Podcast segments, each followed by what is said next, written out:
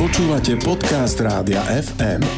Túto rubriku si môžete v našom vysielaní vypočuť naživo každú stredu po 8. Ranný vedátor FM. Verím, že nás počúvajú aj stredoškoláci.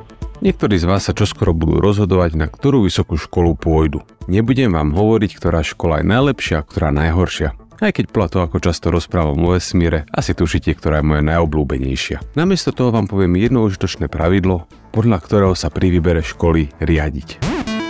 Párkrát som zachytil takúto výmenu. Najprv niekto povedal, že nejaká škola za veľa nestojí. V reakcii sa ozval aj absolvent a povedal, no, akože je to ťažká škola, ja som sa dosť nadrel, to však vôbec nie je protiargument. Predstavte si, že by ste mali matematický predmet a na skúške by ste sa mali učiť prvých 100 cifier čísla pi. 3,14159265 blá blá blá. Asi uznáte, že by to bolo ťažké a zároveň aj úplne zbytočné.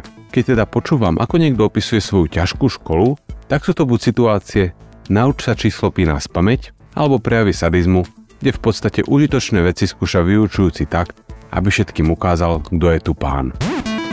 Ťažké neznamená dobré. A ani to neznamená zlé. A ja som mal predmety, ktoré boli vedené zmysluplne, naučil som sa veľa a počas učenia som sa aj tak nadrel. Čítal si viaceré zdroje, počítal príklady, konzultoval ťažké miesta. Žiaden moment možno nebol extra ťažký, no celkovo to predstavovalo veľmi dlhú a tým pádom náročnú cestu.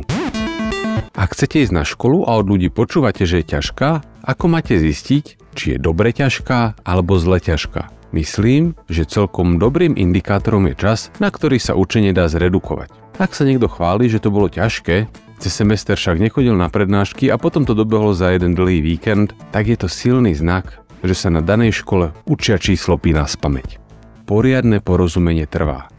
Aj sa do hlavy dostáva pomalšie, no aj v nej dlhšie vydrží.